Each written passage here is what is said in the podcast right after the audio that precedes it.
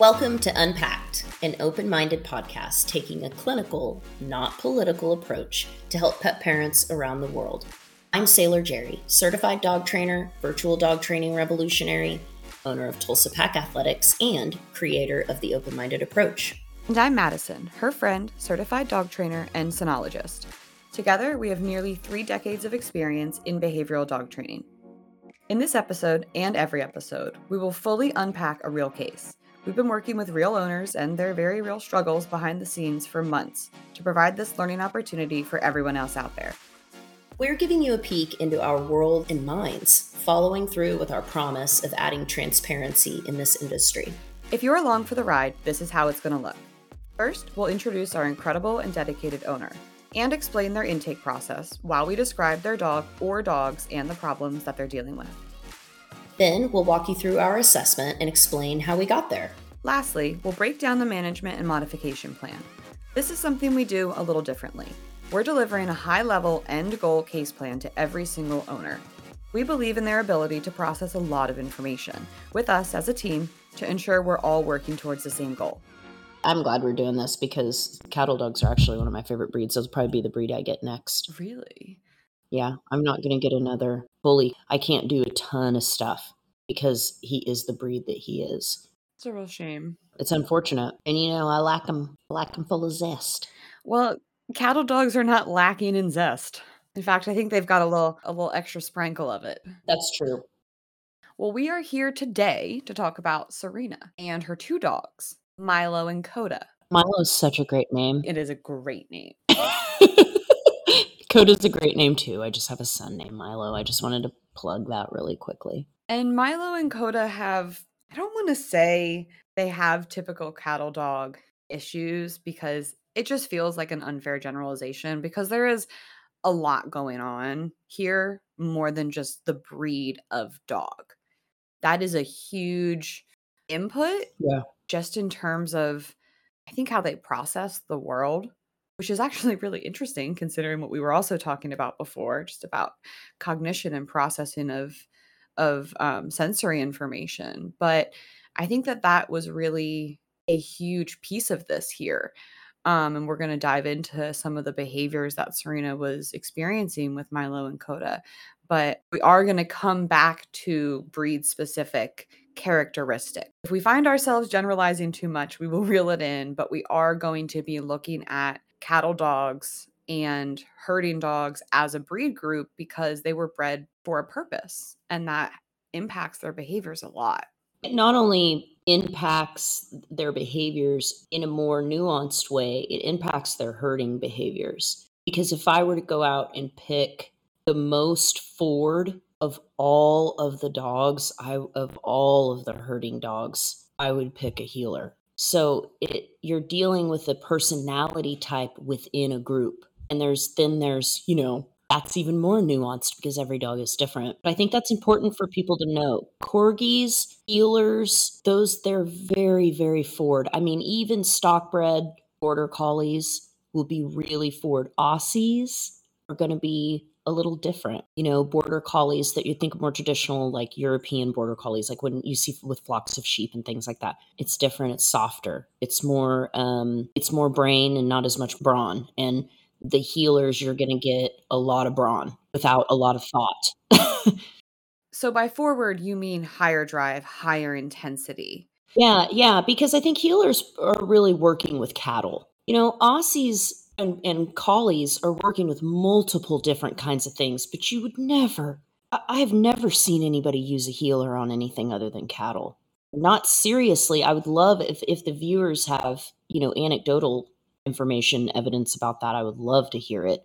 But I have never seen a heeler put on anything other than, uh, unless it was really large, large flocks of sheep. I've seen that, but there were multiple, multiple dogs working if you like heelers and you're really into that, or excuse me, herding breeds, um, this is a great episode for that because I really love to talk about the nuances of each of each of the groups, and um, heelers are my favorite of the herding dogs. I think it's also important that we say now that we're working with pet dogs within the herding group. These are not Mhm. working dogs. They don't they don't have a really specific and contextual outlet for that purpose-driven drive, you know? Like we have a friend of ours, Corey, who has a whole handful of herding dogs, but she also has a farm Mhm. and those dogs work and those dogs have a purpose. And so finding an outlet for her herding dogs doesn't have to go out of her way to do that. It's part of it's part of their day and part of their life. So I again, I think it's important to note that we don't have working dogs here because not every Aussie in the world is going to end up on a farm. Just doesn't work out that way, you know, and Aussies and cattle dogs of, you know, all types can make great pets. But we do need to look at what are those breed or breed group specific needs and what are the other behaviors that we're seeing that could be related to those needs not being met in the way that their DNA really calls for. Why don't you tell our listeners a little bit about what Serena was seeing with Milo and Coda? Serena was seeing a situation that we see with a lot of cattle dogs, and I'm going to speak very specifically here. The behaviors that she was seeing in themselves are not like, oh my gosh, that's that's so rare, Serena. I don't even know what we're going to do. Like these are really general behavior, common problems that you would see in a consultation or hear in a consultation. So that wasn't shocking to me. I don't necessarily think anything was shocking to me, but Serena and Milo and Coda, theirs is one of those that I could almost tell you what was going on without even seeing video and just reading the really thorough history. It was, you know, when you start to see a certain number of things that are going together all the time, you kind of know what you're looking at. So if you think that you might hear something about you or something that sounds like you or sounds like your dogs in this, listen to some of the solutions. She has two cattle dogs. One has escaped the backyard and had an altercation with another dog, and the other has redirected on the first one. So let's just for a second, let's break down what that looks like. There is a dog in their backyard. That's their dog. It is in arousal so high over the sight of another dog. And then her other dog is redirecting, which then again leads me back to is this an over arousal issue that's kind of run rampant in a household? So it's so important that people listen to this episode. Listen to what we're saying. This is so very common. We realized on the intake that they were both healthy, so there wasn't medical concerns. I know we always kind of like to go in that area, talk about that if they're there, but they weren't. We've got two dogs in a home with what I suspected to be problem with the management of arousal. So we're starting to kind of piece these things together. I think that going back even to our main topic in episode 1, you know, these are two dogs from a, you know, the same breed group. However, they are unique individuals and they have different sensitivities and they have different preferences. And for example, Coda loves his food, real food motivated. Milo, meh, he's kind of average with his food drive and his appetite. And over time, that created some issues because of Coda's exuberance to get food and Milo's indifference created some resource issues between the two of them. And that was one of the reasons that Serena had reached out. Another way that they are very different is Coda is just a little bit more enthusiastic and driven and motivated, both with food and with play. And Milo's just a little bit more sensitive and a little bit more affectionate. And it doesn't appear to be quite as driven as Coda on the surface. But we do see a high level of anxiety in Milo, especially related to some of the sound sensitivity that we've also touched on in the past. They did have a not so great training experience with Coda at a certain point, which they realized very quickly that the basis of the training was to put Coda in an uncomfortable situation and then punish any sign of fear or discomfort. So that didn't last long. They pulled him out of that. And they've done various trainings in terms of just building up obedience cues, but they really didn't have the protocols and skills needed to start addressing the reactivity, both at the barrier in the yard, which had grown really intense, and the barrier in the house, which is a big window that looks right out on their street. Coda, our little plumpy purebred looking guy. um, he has a really high play drive. He has a really high prey drive. He has a really high, probably drive everywhere all the time in general. Milo is a little bit codependent with Serena, but Coda's kind of always getting in there and blocking. So you have dogs that are vying for mom's affection all the time. And I'm going to just this is my advice to people if they have a heeler. Heelers are one person dogs. They like to know who their person is. That's okay. Now we've got it and we're going to move forward. When you start adding in dogs or people to that scenario, so we're now we're going outside our sweet little bonded pair and our little snow globe that we're living in, and you start adding more, it can be difficult. It can be different than adding Aussies, for example, who will work a little bit better as a team in a group. These are this is anecdotal evidence. There's no scientific evidence to prove what I'm saying. It's just thousands and thousands and thousands of dogs I've seen over the years in different contexts, some in vet med, some in training, some in daycare, some in boarding, whatever, whatever. In these, this has been true for years, regardless of ideology of training. I have rarely seen a situation where it was a good idea to have two heelers in the house and it just went perfectly. There's always going to be the vying of attention and affection from their person because that's the way they are designed to be. This is the dog that's in the back of your pickup truck. This is the dog that's sitting, you know, waiting for you to come out of the feed store. This is the dog. Just because they're not working doesn't mean that they don't still have some of these innate qualities to the breed that are in there kind of screaming to get out. And so if there's one person, two dogs, and not enough understanding about how to kind of meet their needs, they're going to start getting their needs met how they can. And it's going to be things like this that you see in multi dog households where they're vying for attention, resource guarding of the owner, uh, fighting over toys, you know, another form of resource guarding. You're going to see them getting pushy potentially with each other before you see full on fights. There's going to be this tenseness. Because in this situation, they have, you know, several people in the household. Serena has a partner, they have children, there's a cat, there's a couple other small animals. And Coda in particular seems to have compartmentalized his humans to where one of his humans is his affection and snuggle bud and his other human is for play and I've seen that as well, where they will go to one human when they're feeling one emotion. You know, hey, I'm feeling calm and relaxed, so I'm going to go and gravitate towards this human because that's that's the person that I relax with and cuddle with. And oh, I'm full of energy now, so I'm going to go slap dad in the in the calf with my with my tug rings or something. And we talked about this with Serena when we went through and unpacked her case plan of just how good these dogs are at pattern recognition mm-hmm. and that that's just such an easy one for, for them to pick up of this human has this context mm-hmm. and this human has this context. And you know on top of all of that the boys do love each other. These two play they hang out they really enjoy being around each other. They definitely act like brothers.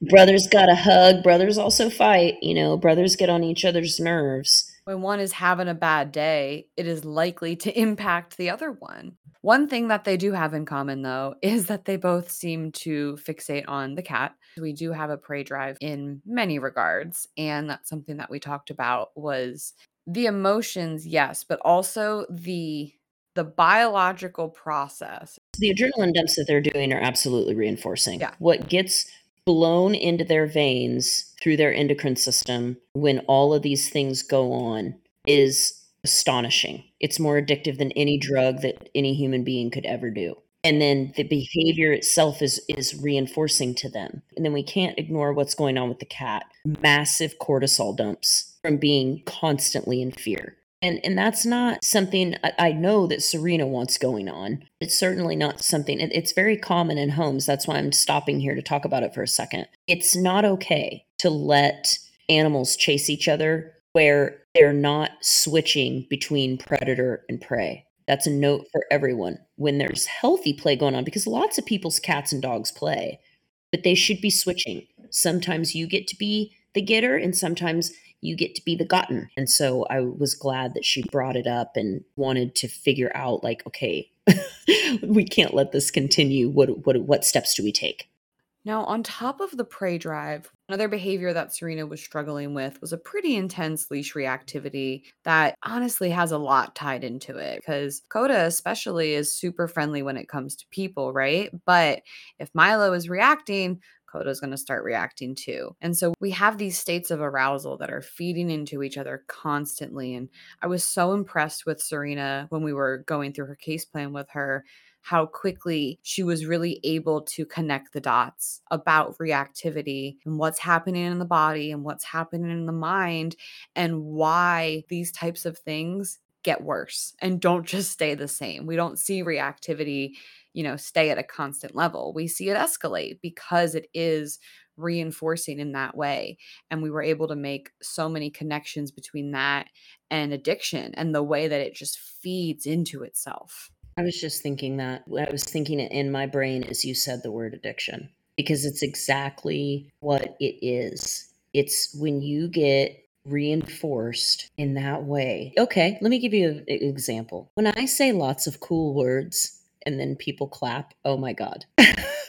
I mean, the reinforcement. Should I say it again? Do you guys want an encore? Yeah. And then imagine if I did that once a week.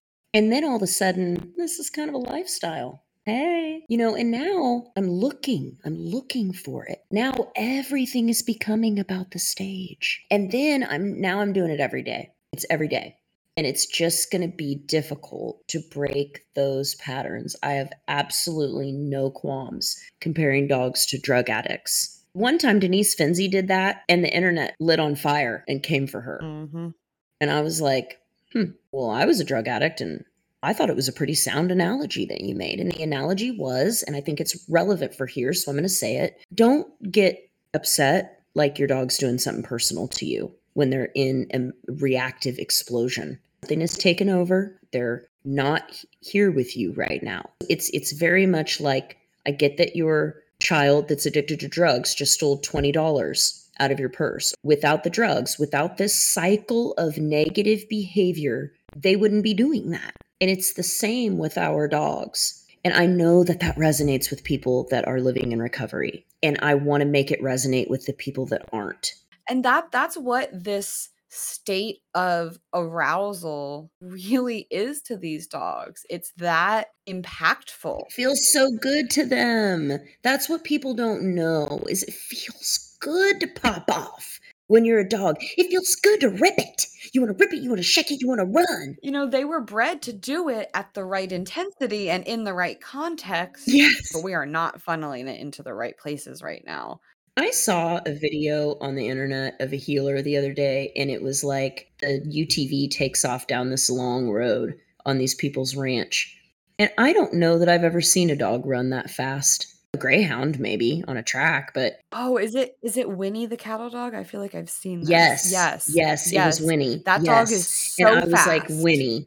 I mean, Olympic athlete. I just want everyone that has a heeler to watch that and to be like, whatever it is that I need to do to recreate that feeling for my dog is what they need. hmm In a home setting, how can I give you something like that? And that's something that we will come back and address. But here I want to kind of talk about the flip side of having such a just just wonderfully intelligent and driven dog, which is that herding dogs, yes, cattle dogs more so, have such a need for order and structure that chaos will send them into a complete spiral. And that, unfortunately, is what we're seeing with dogs like Milo, where any any little bit of chaos, anything out of place, is sending, and it's and he's not even the more cattle dog cattle dog, hmm but he is the one with the higher the higher sort of um, baseline of anxiety. So his resilience to things that are sending his body into that hyper arousal, he just can't take it.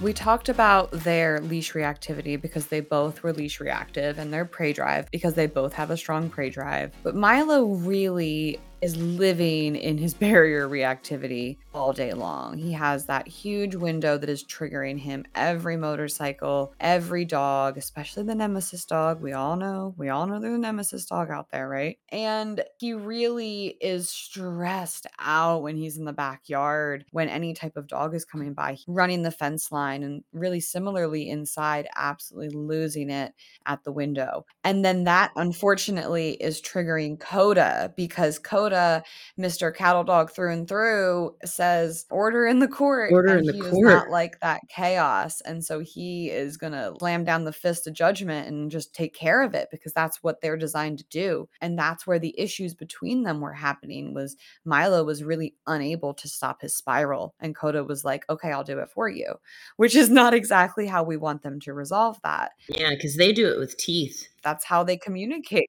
Yeah. hmm And you know what? The reality is that they know what they're doing. They know what they're doing. When a dog has had enough of another dog and is like, look, you obviously aren't doing anything about it day after day after day. I'm going to go in there and do something about it. The heeler is the one that's going to do it. It's going to make an executive decision and it's going to go immediately in and it's probably going to say something to you about it with side eye, you know, later. Well, you didn't handle They're not middle management. They're upper management in a different in a different department. And they're coming over to do your job and tell you that you didn't do it well. And I think people need to know that.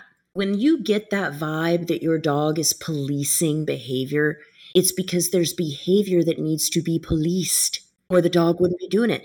And if it is doing it over something doesn't need to be policed, then you can look at that as a different scenario. But it happens a lot where people are like, oh, she just doesn't like it when they play. Oh, he always is the police of the group. It's like, well, they're trying to regulate energy. They're trying to either diffuse or I don't know. Um, but there there's a reason if you're seeing that policing behavior in your dog, look further. Look a little deeper into that.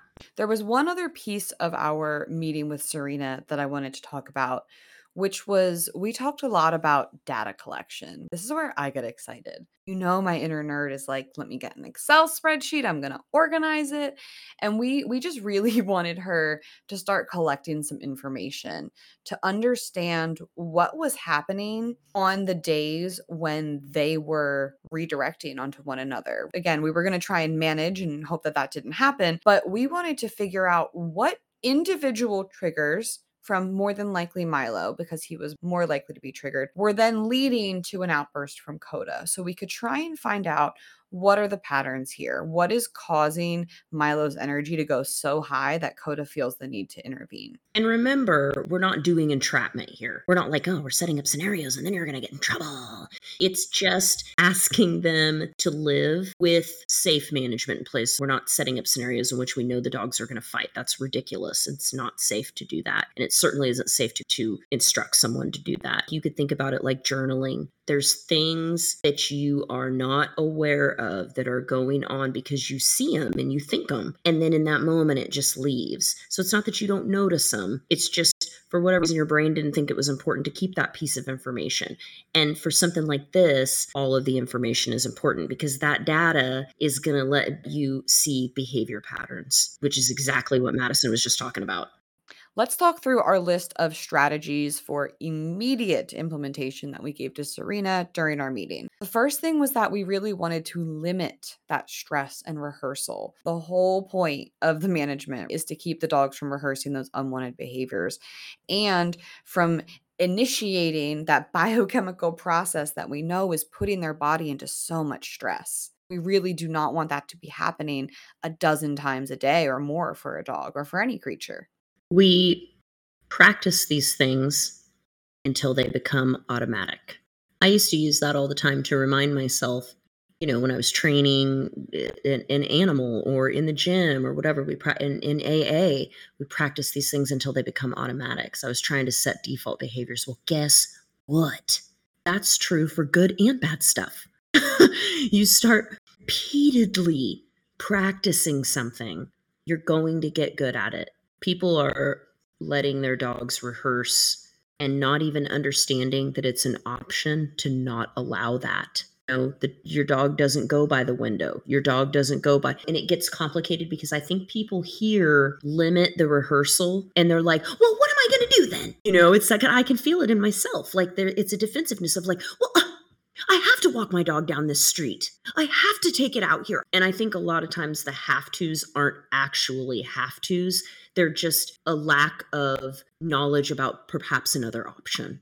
Maybe some other things that we could do instead of this. So keep keep that in mind too. It's not that we want to lock all dogs in the house and never let know that is a big complaint against the force free community. Well, then our dogs are never going to be able to do anything.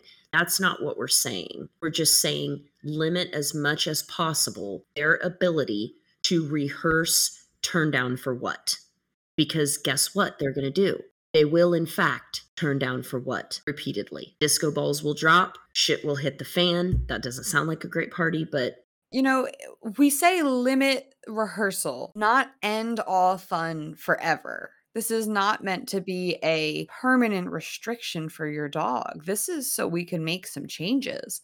And we can't make changes if your dog is continuing to rehearse the old behavior. I compare this to an injury. If you break your ankle, you don't just start walking on it right away. You have to use crutches, you have to use some forms of management to give it time to heal before you can take that step. Coco has a really good phrase at Handover Over on Instagram. I love her little phrase about it. It's not forever, it's just for now. Mm-hmm. Just whenever you feel sad in your little heart, like I'm taking these privileges away, you're not. You're building a safe management system. And part of that involved solo everything. And solo, I'm going solo, I'm going solo. I've been waiting a really long time to sing that song. Thank you. You're welcome. You're so welcome. You know, everybody needs that solo time. Imagine all those people that have a bunch of siblings. I don't. I'm a selfish, self centered only child. Like when your parent did something alone with you, just so special. You know, I can imagine that it was. Gosh, solo everything. I love that one. Mealtime management. We wanted a little bit stronger mealtime management. There wasn't an issue between them at meal times, but knowing that one dog has a massive, massive food drive and will scarf his food down and then start eyeballing his brother's food, we certainly wanted to just remove that worry for Milo that Coda might come in and, you know, grab some leftovers that weren't exactly leftover. I'll just take those, thank you. Wait, I'm still eating. Uh, no, you're not. Yeah, you're not. I'll take it right out of your mouth. oh, wait, were you, were you going to finish that? Were you, no, Why is it half chewed? okay, okay, yeah. You mean you weren't chewing that up for me to eat? Dude, your food's half right. chewed.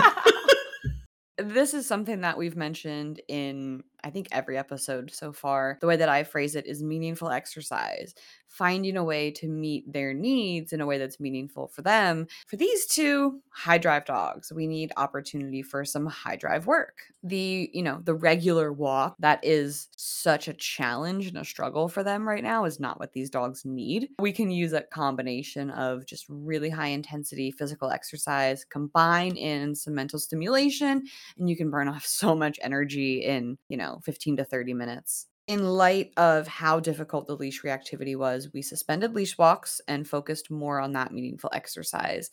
And we talked a lot about the yard and the fact that if Milo is going to be out there and he has a potential to react if there's a potential any potential that we think a dog might be walking by that we need to have him on a long line and he needs to be solo. That way there's no potential for redirection and we can actually start to work on decompression in response to seeing those triggers without the potential of him escaping the barrier hurting himself or another dog. For the window inside we suggested blocking the visual for now so we can isolate some of the sound triggers. Milo is very sensitive to motorcycles and anybody that's walking past their home so we suggested getting some type of window adhesive. The ones that I recommend do not have any glue adhesive, it's just water. So if you're thinking to yourself, you know, I don't want to put something sticky on my window, this is not going to mess up your window at all. This is a really easy product. You can get a plain one that just blurs, you can get stained glass. So it's going to bring beautiful light into your home, but it's going to blur the image. So your dog is not going to have that visual trigger. But again, this is our crutch. This is to help us get through so we can give some alternatives and teach both Milo and Coda to decompress in response to that state of hyperarousal. An important part of a lot of cases is muzzle conditioning. If you have dogs that you are afraid could potentially harm each other and they have to live together, and your goal is to integrate them and have them integrated, or they already are, but they're fighting, whatever the case is, muzzle conditioning allows you to safely begin the process of doing some of those things and working on some of those things. If you're just looking to come out to Dodge City in the wild, wild west and start shooting guns off, what I feel like people are doing when they do a lot of behavior modification with dogs that are known to get into it and they don't muzzle condition, it's not only not that hard, right? It sets a precedent for you to condition anything that you use with your dog. You then understand that you can't slap things on dogs it doesn't work that way. It makes them uncomfortable. And so when you go through the process of learning how to condition a muzzle, you really go through the process of learning how to condition a tool, a piece of equipment at its base level. And you can take that and pivot to other things, you know, that comes up in the future with your dog. So, when we suggest muzzle conditioning, it's a preventative measure to make sure that you can move forward safely. Let's circle back to the police dog not the police dog you're thinking of, but the dog who polices.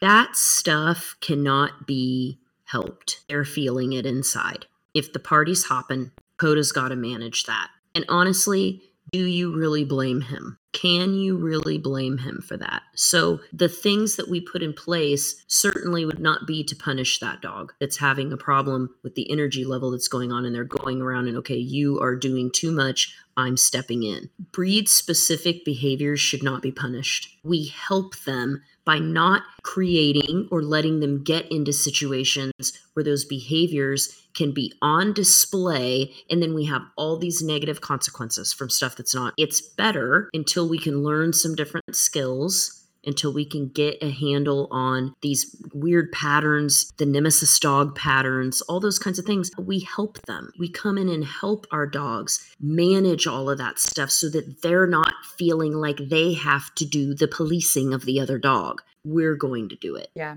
And once they see you start jumping in and being that strong leader in those moments over repetition, they can learn to be off duty and they will just look to you to handle it. The great thing about heelers is they're there to get the job done. That's what they're there for. The job will be done. So somebody who is doing the job, are you doing the job? You're not doing the job. I'm doing the job. So yeah, when you start stepping in and advocating, really attempting to be a good steward there, the dogs do notice that because the job's getting done. So okay, so mission complete. The reason that I use the word leadership there is because I think it's so important to be a model of behavior for your dog. Mm, yeah. I think that we yeah. we that the cross species thing means that we cannot model behavior for our dogs. But if you are responding explosively to stressful situations, yeah. And your dog is also responding explosively to stressful situations. If you have a bad temper or you're a volatile person, I would strongly caution you against getting a Ford dog. if you have a problem with emotional regulation, not the dog for you. Because you have to be able to model good, calm, and stable energy with honestly, really any dog that is struggling with an emotional spiral in the way that Milo is. And I feel like I'm seeing that out of Serena. I was just going to say that. She's got a good head on her shoulders, and I think that she is grounded enough to tackle this. Let's talk about where we wanted her to start. With Milo, this is going to maybe sound similar to a previous episode, but the sound sensitivity. Until we can isolate some of the triggers or lessen the intensity of the triggers, the reactions are still going to be at the same level that they're at now, which is not at a place where we can really work and work towards a behavior change. So we wanted to get some of the sound sensitivity worked on first and then starting to address the barrier reactivity at the window and then eventually out in the yard. For CODA, we really wanted to start looking at energy regulation and energy triggers and building very, very strong and clear patterns of decompression for Coda to be able to go from his eight back down to, you know, a two, which is probably about as low as it gets for a cattle dog.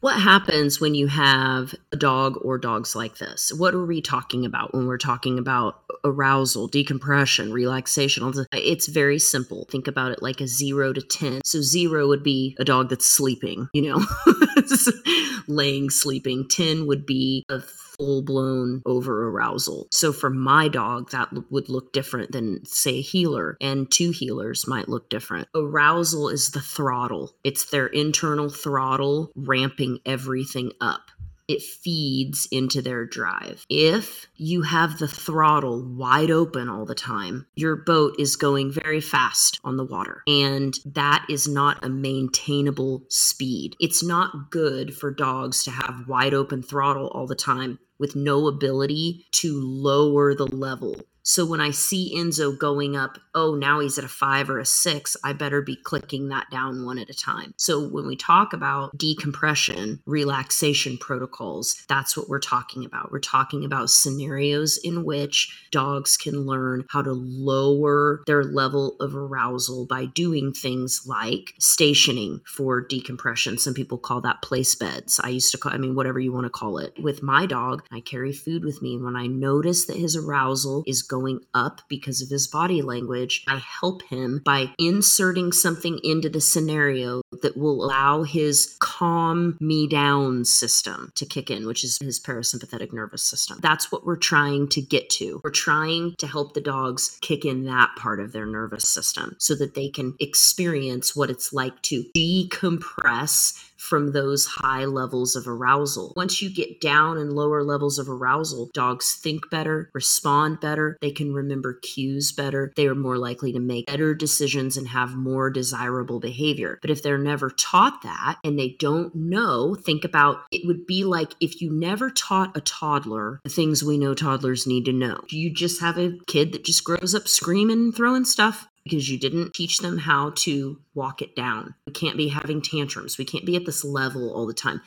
Overall, I think that this was a really fun one because there's it's so layered. Mm, mm-hmm. You've got a multi-dog house, you've got a high drive dog, you've got a sensitive, kind of sensitive mm-hmm. dog. But there's a lot to unpack, pun intended, here.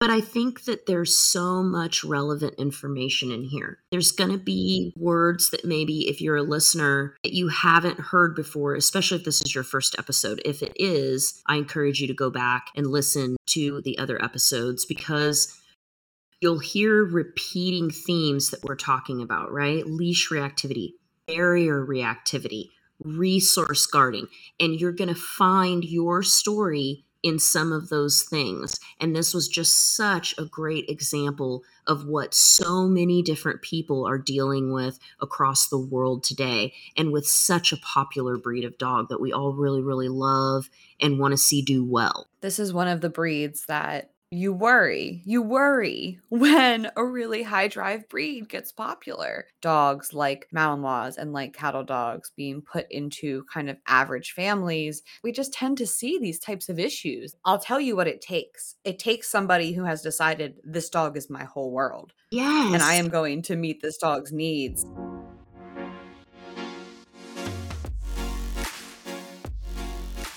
Okay, what do you think?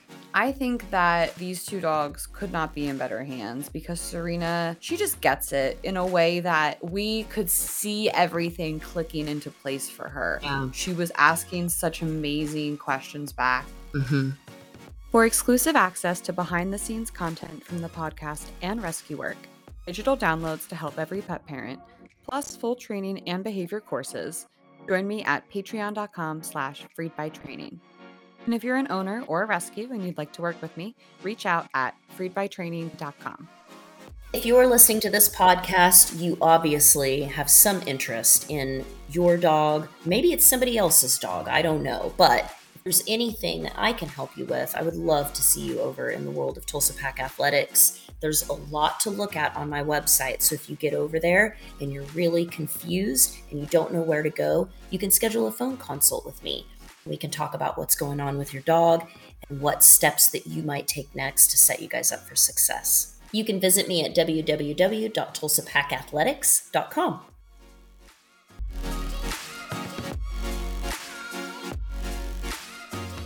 Unpacked was created by Jerri Scherff and Mattison Simpson. For your chance to be featured on Unpacked, apply at www.unpacked.stream and find us on Instagram at Sailor Jerri the Dog Trainer and at Freed by Training. See you next time.